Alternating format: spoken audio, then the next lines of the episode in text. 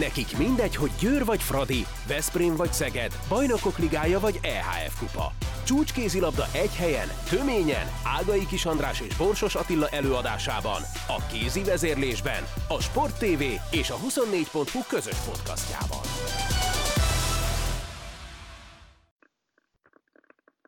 Na hármas, négyes, ötös, hatos és hetes.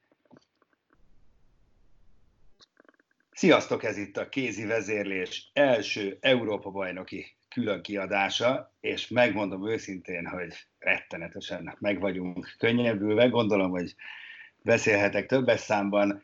Ezúttal gyorsan az elején elmondom, hogy lehet, hogy a hangminőség egy kicsit gyengébb lesz, mint azt megszokhattátok, hiszen Skype-on készítjük ezt a podcastet, tekintve, hogy Attila kint van. Az Európa-bajnokságon Malmőben ugye már szakkommentált két mérkőzést, és köztük az egyiket megnyertük az oroszok ellen, és ugye két okból is megkönnyebbültünk. Az egyik, hogy nyertünk, hát ez fantasztikus és nagyon jó. A másik, hogy végre sikerről beszélhettünk. Nem is tudom, hogy mikor volt utoljára erre módunk. Hát biztos, hogy ez most nagyon jól kezdődik, és ugye nem csak az, hogy, hogy végre sikerről beszélhetünk, ami az utóbbi időben nem mindig adatott meg, de végre olyan sikerül beszéltünk, hogy az oroszokat világversenyen megvertük, ami soha nem fordult elő egész konkrétan. Visszanéztük a, a, egészen a őskorig, és sem világbajnokságon, sem olimpián, sem Európa bajnokságon nem tudtuk még az orosz válogatottat vagy a szovjetet legyőzni. Úgyhogy ez egy történelmi tény, vagy történelmi hőstet, és azt hiszem, hogy, hogy ez tényleg egy olyan győzelem volt, ami, ami végig a, a kezünkbe volt tulajdonképpen, de azért nehezen alakult ki, és az utolsó pillanatban kellett hozzá egy nagy Mikler bravúr Timir Divirov lövésén, így aztán felhőtlenül lehetett örülni a végén. Bizony, bizony, és hát emlékszel, hogy miről beszélgettünk legutóbb, amikor még latolgattuk, hogy mi minden történhet ezen az EB-n, hogy, hogy, hogy azt szeretnénk látni ettől a csapattól, hogy ebben van fantázia, hogy ebben, ebben van spiritus ebben a csapatban, és történjen bármi ezen az eb én azt gondolom legalábbis a hátralévő meccseken, nem tudjuk, hogy hány lesz, különösen ennek a Dán-Izlandnak a fényében, ami hát egy irgalmatlan űrkézilabdát és egy hatalmas meglepetést hozott. Szóval akkor is történjen bármi, azt már most bizonyította ez a csapat, hogy, hogy ezek a srácok tudnak küzdeni, tudnak kézilabdázni, föl tudják magukat szívni, és, és ez nagyon jó. Tehát ez, ezt már nem veheti el senki tőlük, azt hiszem. Természetesen, és hogy hát egy győzelem az győzelem, azt ugye magyarázni még főleg nem kell. Én, én onnan indulnék ki, amit uh, Gulyás Istvánnal beszéltem a mérkőzés után, aki arról beszélt, hogy, hogy még tulajdonképpen ő úgy érzi, hogy még egy csomó minden benne maradt a játékosaiba, és ha, ha végignézzük és végig gondoljuk egyenként a, a játékosaink teljesítményét, akkor tényleg azt látjuk, hogy úgy sikerült ezt a meccset hozni, hogy egy, egy egységes csapatként, anélkül, hogy, hogy igazán kimagasló teljesítmények lettek volna, viszont mindenki hozzátett egy picit. Tehát, Igen, abszolút. Ebből a Én valahogy éreztem talán, hogyha mindenképpen mondjuk három játékost ki kéne emelni, akkor nálam az a Mikler Roli, a Balogh Zsolt és a Szita Zoli lenne. Talán ők azok szerintem, akik a, az átlag feletti tudták hozni, de ezt abszolút csapatként nyertük meg ezt a meccset egyértelműen. Így van, tehát talán ez a három játékosunk egy, egy picivel kiemelkedett a többitől, bár én azért őszintén szóval annak ellenére, hogy Bánhidi Bence ott kihagyott a végén egy lövést, ami, ami megnyugtatta volna hamarabb a kedélyeket, azt gondolom, hogy ő is azért a abszolút jobbak közé tartozott, de hozzá kell tennem, hogy ezek a játékosok, akiket említettél, sem voltak mondjuk az életük legnagyobb teljesítménye után, tehát tényleg még, még azt mondom, hogy maradt a csapatban egy, egy jó pár olyan dolog, amit, amit láthatunk tőlük, viszont az is, az szerintem az abszolút bizalomra ad okot, hogy, hogy igazán gyenge teljesítmény se volt. Tehát nem, nem tudok viszont egy játékos se úgy kiemelni, hogy na hát neki nagyon nem ment a játék. Tulajdonképpen mindenki ö, ö, védekezésbe, támadásba hozzátette, amit, amit, ö, amit kellett ez az egy, egy gólos győzelemhez. Azért itt a védekezésre egy pillanatra még vissza ö, kanyarodnék, mert a védekezésünk azért az, az szerintem átlag feletti volt, és a Sipos Adriánt is mindenképp kiemelném ebben a történetben, aki, aki kiállítás nélkül lehozta ezt a mérkőzést, mégpedig úgy, hogy igencsak keményen védekezett, de, de el tudta kerülni ma azokat a fölösleges szabálytalanságokat, amik miatt kiszokták általában állítani. Úgyhogy tényleg ez azt hiszem, hogy ez is egy ilyen jó jele volt a védekezésünk stabilitásának, okosságának, hogy, hogy nem kellett buta faltokkal észrevétetni magunkat, hogy, hogy megállítsuk az oroszokat. Igen, és amit még nagyon jó volt látni, hogy ugye az első félidő végén jött az a periódus, amikor már muszáj volt pihentetni kulcsjátékosokat, és akkor jött Nagy Bence, élete első EB meccsén, jött Ligetvári, aki ugye korábban nem nagyon támadgatott, és mind a ketten hozzá tudtak tenni, és megilletődöttségnek, semmi, meg gyávaságnak semmi jele volt, sőt, hát két olyan akkora gólt zúdítottak ott pár perc alatt, hogy, hogy ez is azt bizonyítja nekem, hogy, hogy itt van kurázsi, és ez az nagyon fontos. Egyrészt, hogy van kurázsi, másrészt, hogy láthatóan a játékosaink készültek a mérkőzésre, hogy kellett. Tehát még a, a mérkőzés közben is ott említettem, hogy hogy Ligetvári Patrik, mikor bejött a pályára, akkor, és az első gólját belőtte a hosszú alsóba, akkor, akkor az, azon, én legalábbis úgy láttam, hogy az egy olyan lövés volt, amire ez a fiú egész éjszaka készült, vagy, vagy gondolt rá, hogy ha bemegyek, megkapom, nem lépnek ki, na azt oda beverem, és be kell, hogy menjen, és be is bent.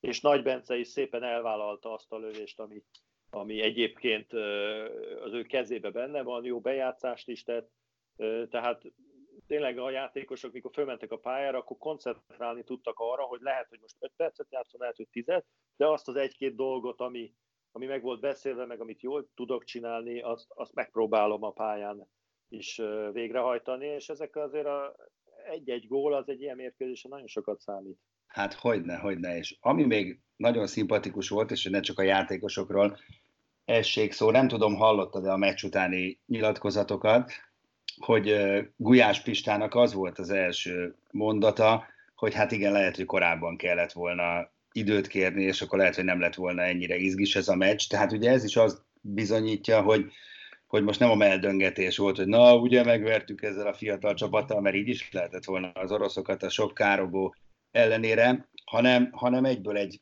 egy, egy szolid önkritika, és egyből egy elemzése annak, ami, ami folyt. Így van, ez az időkérés, ugye erre még utána beszélgettünk privátba is, hogy úgy mondjam, rá is kérdeztem, hogy, hogy volt egy időszak ott a 24 23 perc környékén, amikor, nagyon, nagyon úgy éreztem, hogy ki kéne kérni a második időt. Ugye tudni kell, hogy a 25. percig van erre lehetőség, utána elúszik az időkérés. És láttam, hogy oda sétált Gulyás István a a, a Nagy Lacihoz és a, a Csevához, és, és minthogyha úgy tűnt volna nekem, hogy feltette a kérdést, hogy mi legyen, és, és tényleg az volt, hogy ott beszéltek róla, kérjünk, ne kérjünk, de úgy döntöttek, hogy ne kérjünk, mert ugye az időkérésnek van egy olyan oldala, hogy oké, okay, neked kell az idő, de lehet, hogy az ellenfélnek még jobban kell a, a te időd, ugye, hiszen ez egy, mindegy, hogy ki kéri ebből a szempontból, és úgy érezték akkor az edzőink, hogy, hogy nem kéne az oroszoknak adni egy lehetőséget, hogy, hogy ö, ö, pihenjenek és megbeszéljenek egy-két dolgot, de aztán gyorsan akkor elvesztettünk két labdát, lőttek két gólt, és akkor tulajdonképpen pont úgy jött ki, hogy maradt még 7 másodperc a 25. perc előtt, és le tudta tenni az időkérést. Tehát végül is így nem vesztettük el, de valójában nem akar, tehát ott az volt a döntés, hogy, hogy ne kérjünk, mert talán így jobb lesz. Úgyhogy végeredményben ez így, ez így, még ez is talán jól sikerült, de való igaz, hogy, hogy azt mondta a kapitány, hogy, hogy ő is úgy érezte, hogy előbb kellett volna talán időt kérni. De hát minden jó, ha vége Igen, jó. Kétszer vezettünk négy góllal, és mind a kétszer támadtunk a, az ötér, és aztán utána mind a kétszer ö, nagyon körömrágos ö, lett belőle a sztori, mert visszajöttek egyre az oroszok, de hát hál' Istennek ennél közelebb már nem tudtak férkőzni. Igen, tényleg valóban kívülről egyértelműen úgy érezte az ember, hogy de jó lenne már egy időt kérni, hogy megszakítani ezt a sorozatot. De hát most szerencsénk is volt, de hát az is kell hozzá. Úgyhogy... Hát persze, és valójában tehát ezek a föltámadásai az oroszoknak, azok inkább a mi hibáinkhoz kötődnek. Tehát én, én, én nem éreztem az orosz válogatottban egy pillanatra se azt, hogy a kezébe tudja venni ezt a meccset, és, és ők tudják, hogy mit csináljanak, és majd szépen ránk kényszerítik, hanem, hanem egy rossz lövés, egy eladott labda, egy, egy valamilyen technikai hiba, abból gyorsan jöttek, lőttek egy gólt, ezekkel tudtak aztán mindig zárkózgatni, illetve volt egy probléma, amit nem tudtunk megoldani, az Koszorotovnak a, a játéka, aki ugye a, a kifelé az egyes-kettes közötti cselezésével ott megoldhatatlan feladat állította a védőinket. Viszont hát ez már legyen az oroszoknak a, a baja, elkövettek azért a meccs végén egy, egy komoly taktikai hibát, mert Koszorotovet elvitték abból a pozícióból, olyan figurákat játszottak, amivel középre került a fiatal játékos, és így nem volt ez a probléma, nem állt fönt, hogy hogy fogjuk megtartani kifelé. Úgyhogy tulajdonképpen ez így jó is jött, mert aztán ez a, a végjátékban ez a gond, ami ott, ott a, a Koszorotov elleni védekezésnél jelentkezett, ez, ezzel nem kellett foglalkoznunk, hanem szépen középen tudtuk őket tartani, ott pedig végig azért stabil volt a védelmünk. Igen, és ha már szóba hoztad Gulyás Pistát, Nagy Lacit és Csemát, sokat beszélgettünk róla, nem csak mi, tulajdonképpen mindenki találgatta, hogy hogy fog működni a gyakorlatban ez a, ez a triumvirátus. Mégiscsak sokkal közelebb voltál a tűzhöz, mint, mi, hogy működik, hogy meccselnek ők hárman, hogy vannak leosztva a feladatok, hogy, hogy láttad? Hát én, én úgy látom, hogy a, a mérkőzés vezetésre egyértelmű, hogy a, a, pad előtt ugye a Gulyás István áll, és ő adja az utasításokat tulajdonképpen a meccs közben a játékosoknak.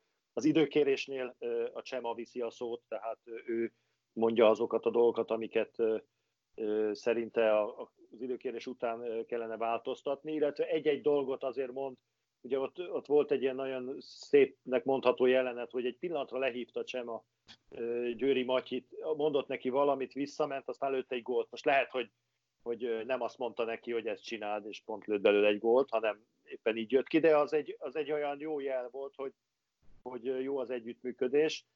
A Laci pedig a mérkőzés közben ilyen apróságokat látok tőle, hogy mutatja, hogy hogyan, hova álljon valaki a védekezésben, főleg.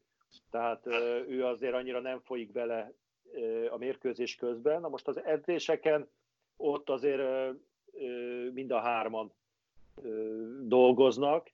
Azért a, a, a Csema a legaktívabb, legalábbis azt az edzést, amit láttunk, a, a taktikai variációknak a, a kidolgozásánál, vagy gyakorlásánál ő az, aki, aki adja az utasításokat, de kívülről úgy tűnik, hogy egy harmonikusan együttműködő brigádról van szó, és hát az első tétmérkőzés, amit így játszottak, ez ezt vissza is igazolta. Igen, egyébként innen is így tűnt, tehát a televízión keresztül nézve a mérkőzést, az látszik, vagy az érződött inkább, hogy, hogy összhang van a, a három szakember között, és a korábbiakról is ezt hallottam belső körökből, hogy, hogy igen, azért Csema Rodriguez az, aki a, aki a legtöbbet próbálja így szakmailag hozzáadni, de hát őt deklaráltan ugye ezért igazoltuk, ezért igazolta ez a, ez a tím, hogy annyira jól látja a kézilabdát, és, és annyira vérében van az egész, hogy akkor próbálja meg átadni a fiúknak.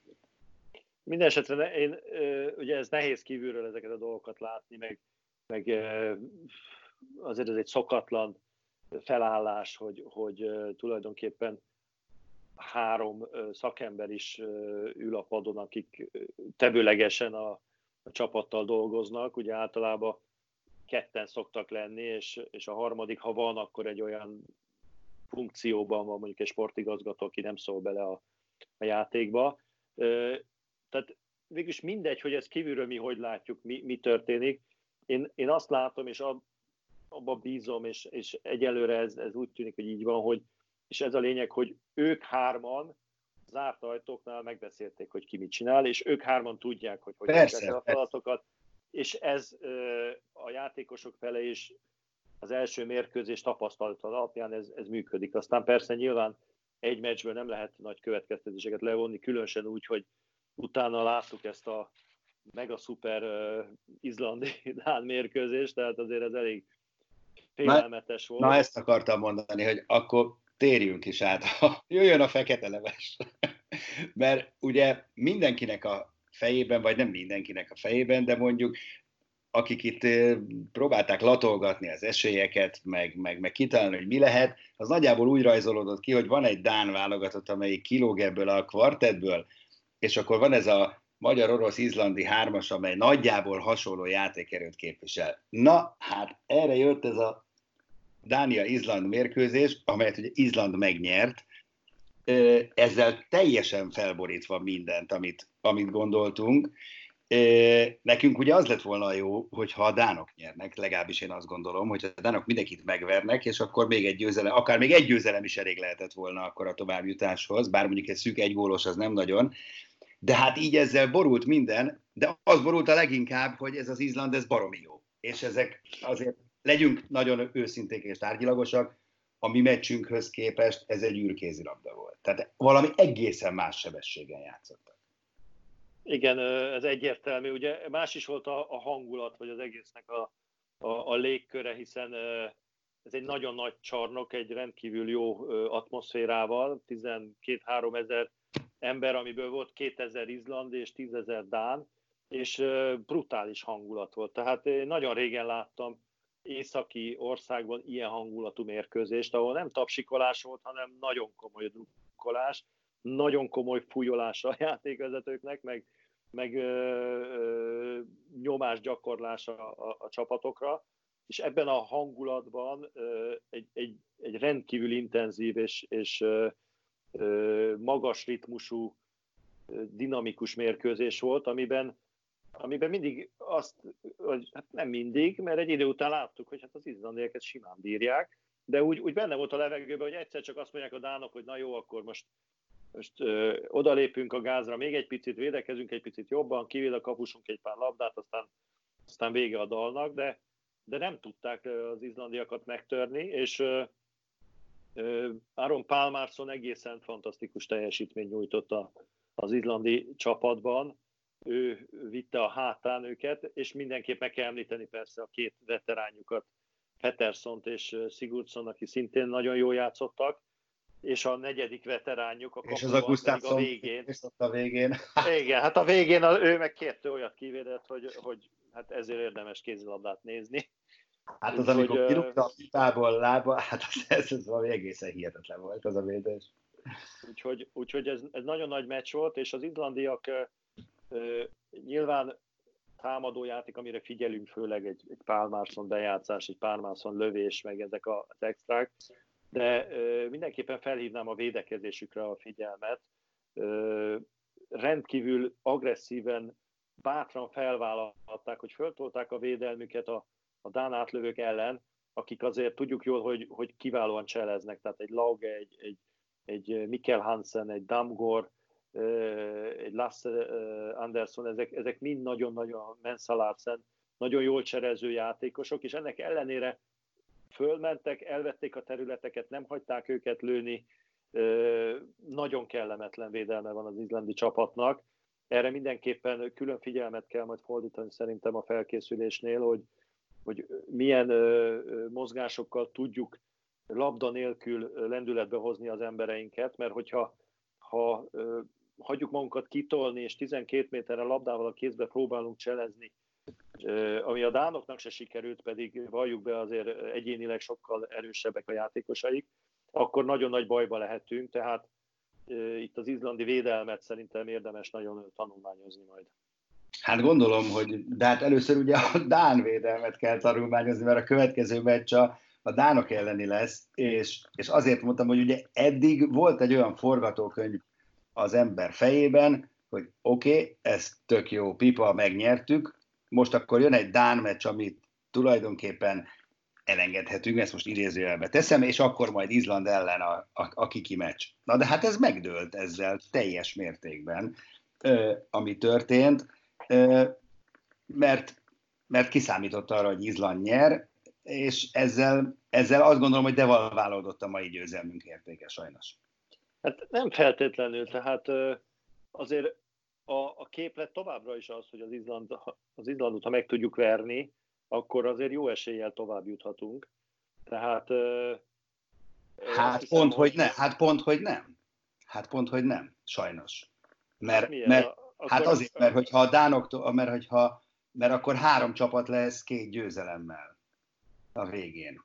Ha Izlandot hát meg... gól, gól különbséges kérdés. Hát igen, de ez egy, igen, de akkor pont kiesik ugye az orosz. Na mindegy, jó, én azt gondolom, hogy kicsit nehezedett a helyzetünk, legyen neked Hát Figyelj, az, az történik csak, ami a magyar válogatottal mindig. Jó, akkor inkább úgy már mondom, az első meccs után Attila, megfordítom, ha a dánok nyertek volna, akkor, megfordítom, ha a dánok nyertek volna, akkor egy Izland elleni győzelem gyakorlatilag biztos továbbjutást jelentett. Ez így van. Így ez esetben, ha nyerünk az Izland ellen, még mindig egyáltalán nem biztos. Hogy... Így van, így van, de az, azon nem változtat a dolog, hogy az Izland ellen nyernünk kell.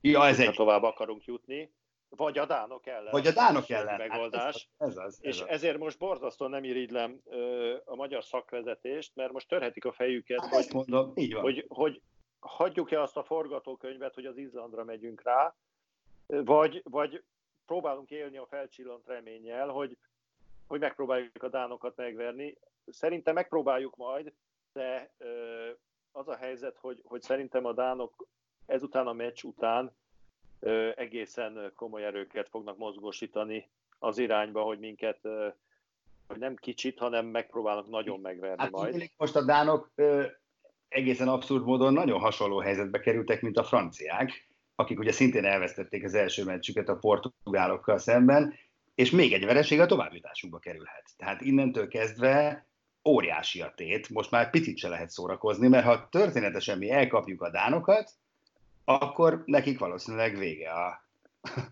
az elvének. Hát akkor biztos. Igen. igen. Tehát azért az elég furcsán venné ki magát. Gondolod, az első körben kiesne a francia és a dán válogatott. Igen, most tehát azért, hogyha objektívek akarunk lenni, a dánok nem játszottak ám rosszul ma. Tehát nem, nem. nem lehet azt mondani, hogy hú, ezeket a dánokat lehet, hogy el lehet kapni, mert nincsenek jó formában. Hát ezek a dánok elég jó formában vannak. Egy, egy, egy egészen jó játszó Mikkel Hansen volt, egy, egy jó Damgord, egy jó Lindberg, Laugesen volt rossz.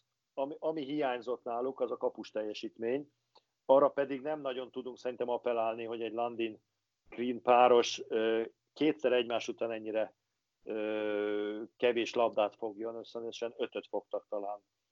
Igen, hát ketten együtt, az két világklasszis kapustól nem túl nagy termés. Úgyhogy tényleg ezen érdemes filózni, mert, mert az nem biztos, hogy egy jó ötlet, hogy, hogy, hogy kiadni magunkból mindent, ami van, és akkor kikapni a dánoktól négy-öt góllal, és esetleg nem marad akkor nafta már a, az izlandiak ellen. Nem tudom, mert azért az izlandi csapatnak az oroszokat is ugye meg kell tudnia verni, és azért a, a padjuk az azért viszonylag rövid az izlandiaknak, tehát Sigurdsson, Peterson, Palmarsson végigjátszotta szinte a mérkőzést, de hát tudjuk, hogy azért ezek elnyűhetetlen palik, úgyhogy hát nem, nem, tisztá, nem tisztult a kép olyan szempontból, nem, hogy, nem. Hogy a továbbjutásunk hogy, hogy valósíthatunk meg. Az igazán jó egyébként az egy pont lett volna, én úgy szurkoltam a nánoknak a végén, hogy egyenlítsenek. Azért van a legjobb, ha ez a meccs döntetlen. Uh-huh. De hát de hát nem így alakult, hanem, hanem Izland nyert, és tényleg nagyon megdolgoztak érte, úgyhogy, úgyhogy le a kalappal. Na, van még pár percünk. Attila, mesélj egy kicsit a kinti állapotokról, a helyzetről, hogy vagytok, milyen körülmények között dolgoztok, hogy érzitek magatokat? Hát azt mondhatom, összességében nagyon komoly világbajnoki hangulat van itt a Malmöi aréna körül. Ugye ez, ez úgy Pedig Európa hogy egy, ez egy ilyen, ez egy ilyen külön városrész, ahol, ahol ez az aréna van, körülötte szállodákkal, bevásárlóközpontokkal, mindenféle irodaházakkal, tehát ez egy ilyen modern negyede Malmőnek, és, és eléggé VB lázba égnek az emberek, tehát akár hova megy itt a környéken az ember. Bocsáss meg, vilá... EB, EB, EB lázban, EB, pardon, pardon, pardon. Igen, csak. Igen. Olyan vagyok már, mint a, a a Veszprém öregedő kapusa, nem tudom, hogy, hogy mondjam, aki nem tudja sose, hogy VV-ről vagy EB-ről beszélünk. Serbi Kárpiról beszélek, csak igen, igen, igen. Ővele szoktunk ezzel mindig röhögni, hogy nem tudja, hogy VB vagy EB. Annyira összefolyik már a sok. Igen, hát úgy látszik már én is azt a kort érem el. Tehát lényeg az, hogy, hogy, hogy tényleg itt nagyon klassz a hangulat, és rengeteg néző van, minden jegyet az összes mérkőzésre előre eladtak. Ugye ez a szálloda, amiben lakunk, ez tulajdonképpen egybe van építve az arénával, tehát gyakorlatilag a, a szállodának az étterméből látjuk a, a pályát. Egy nagyon klassz képet ad a, a reggelizés közben mondjuk. És hát tulajdonképpen azért itt a Dánokról szól minden, persze, mert ugye 20 percre vagyunk Dániától, csak át kell jönni a, a hídon Kopenhágából már, és Malmöben van az ember úgyhogy nem véletlenül tették ide ezt a csoportot. De a többi mérkőzésre is úgy hallottam, hogy, hogy eléggé nagy a, a kereslet, és, és nagyon jó kis meccsek vannak. Ugye említetted már ezt a francia-portugált, amit, amit ugye mondhatjuk meglepetésre, de aki látta a mérkőzést, azt abszolút megérdemelten nyerték meg a portugálok, akik talán az egyik nagy meglepetés csapata lehet ennek a Európa bajnokságnak nagyon jó kézilabdát mutatnak. De hát most már a, azt hiszem ez az izlandi siker is a feltétlenül felzárkózott a meglepetések közé. És hát amit még el lehet mondani, hogy, hogy a, a, a körülmények azok persze teljesen rendben vannak. Sajnos a közvetítésnek a műszaki feltételeivel gond volt. A, igen, nem volt hangotok az első. Igen, igen, pedig aztán annyira kiabáltunk, amennyire lehetett, de valamilyen ö, ö, műszaki probléma van itt a, a helyi ö, erőknél, úgyhogy reméljük, hogy holnapra meggyógyítják, de minden esetre ezzel azért szenvedtünk. Hát nézd, azt látom, hogy város nézni nem nagyon fogtok, mert elég ramagy időt ígér itt a meteorológia, konkrétan biztos eső folyamatosan, úgyhogy legalább tudtok kézilabdázni 0-24. Hát azt tudunk, az, az biztos, hogy itt egy ilyenkor aztán ebben él az ember egy, egy hétig vagy kettőig, attól függ, hogy meddig jutunk, mert minden a kézilabdáról szól, és tényleg rengeteg hír van, meg érdekesség. Pár, pluszban ráadásul ugye a lányok játszák az EHF kupa mérkőzéseket, amiket próbáltunk követni messziről, úgyhogy még külön lehet izgulni a Ugye ma a Debrecen győzött, azért x idegenben, holnap a Siófokot látjuk majd. Így párhuzamosan Jó, a bár, bár nem irigyelte a kedvesedet, mert az ért nagyon-nagyon közel állt ahhoz, hogy megnyeri ezt a meccset, aztán a végén majdnem elvesztette. De hát az egy idegenbeli egy pont az így is nagyon sokat fog érni, majd reméljük a továbbjutásnál. Hát úgy tűnik, hogy ez, a, ez az EHF kupa sorozat, ez ilyen ilyen kiélezett mérkőzéseket fog hozni ebben a csoportban, mert ugye ez már a második döntetlen, hiszen a, a Bistrita Lubin mérkőzés is döntetlen lett. Igen, igen. Na, szóval összességében azért jó nap volt ez a magyar kézilabdázás tekintetében, és hát tényleg ránk férnek a sikerélmények, azt gondolom, és én remélem, hogy még lesz belőle több is ezen az Európa-bajnokságon is. Na, Ati, neked köszönöm. Ö, jó pihenést, mert hogy ugye csak a hallgatóinknak mondom, hogy szombat este, tehát a meccsünk után vettük fel ezt a podcastet, és aztán reméljük, hogy valamikor vasárnap reggel már hallhatjátok is, úgyhogy neked jó pihenést, nektek meg köszi a figyelmet, és akkor jövünk majd a Dán meccs után. A Dán meccs másnapján, ugye hétfőn játszunk a Dánokkal, tehát legkésőbb kedreggel kézi vezérlés második Európa-bajnoki külön kiadás majd. Sziasztok! Mm.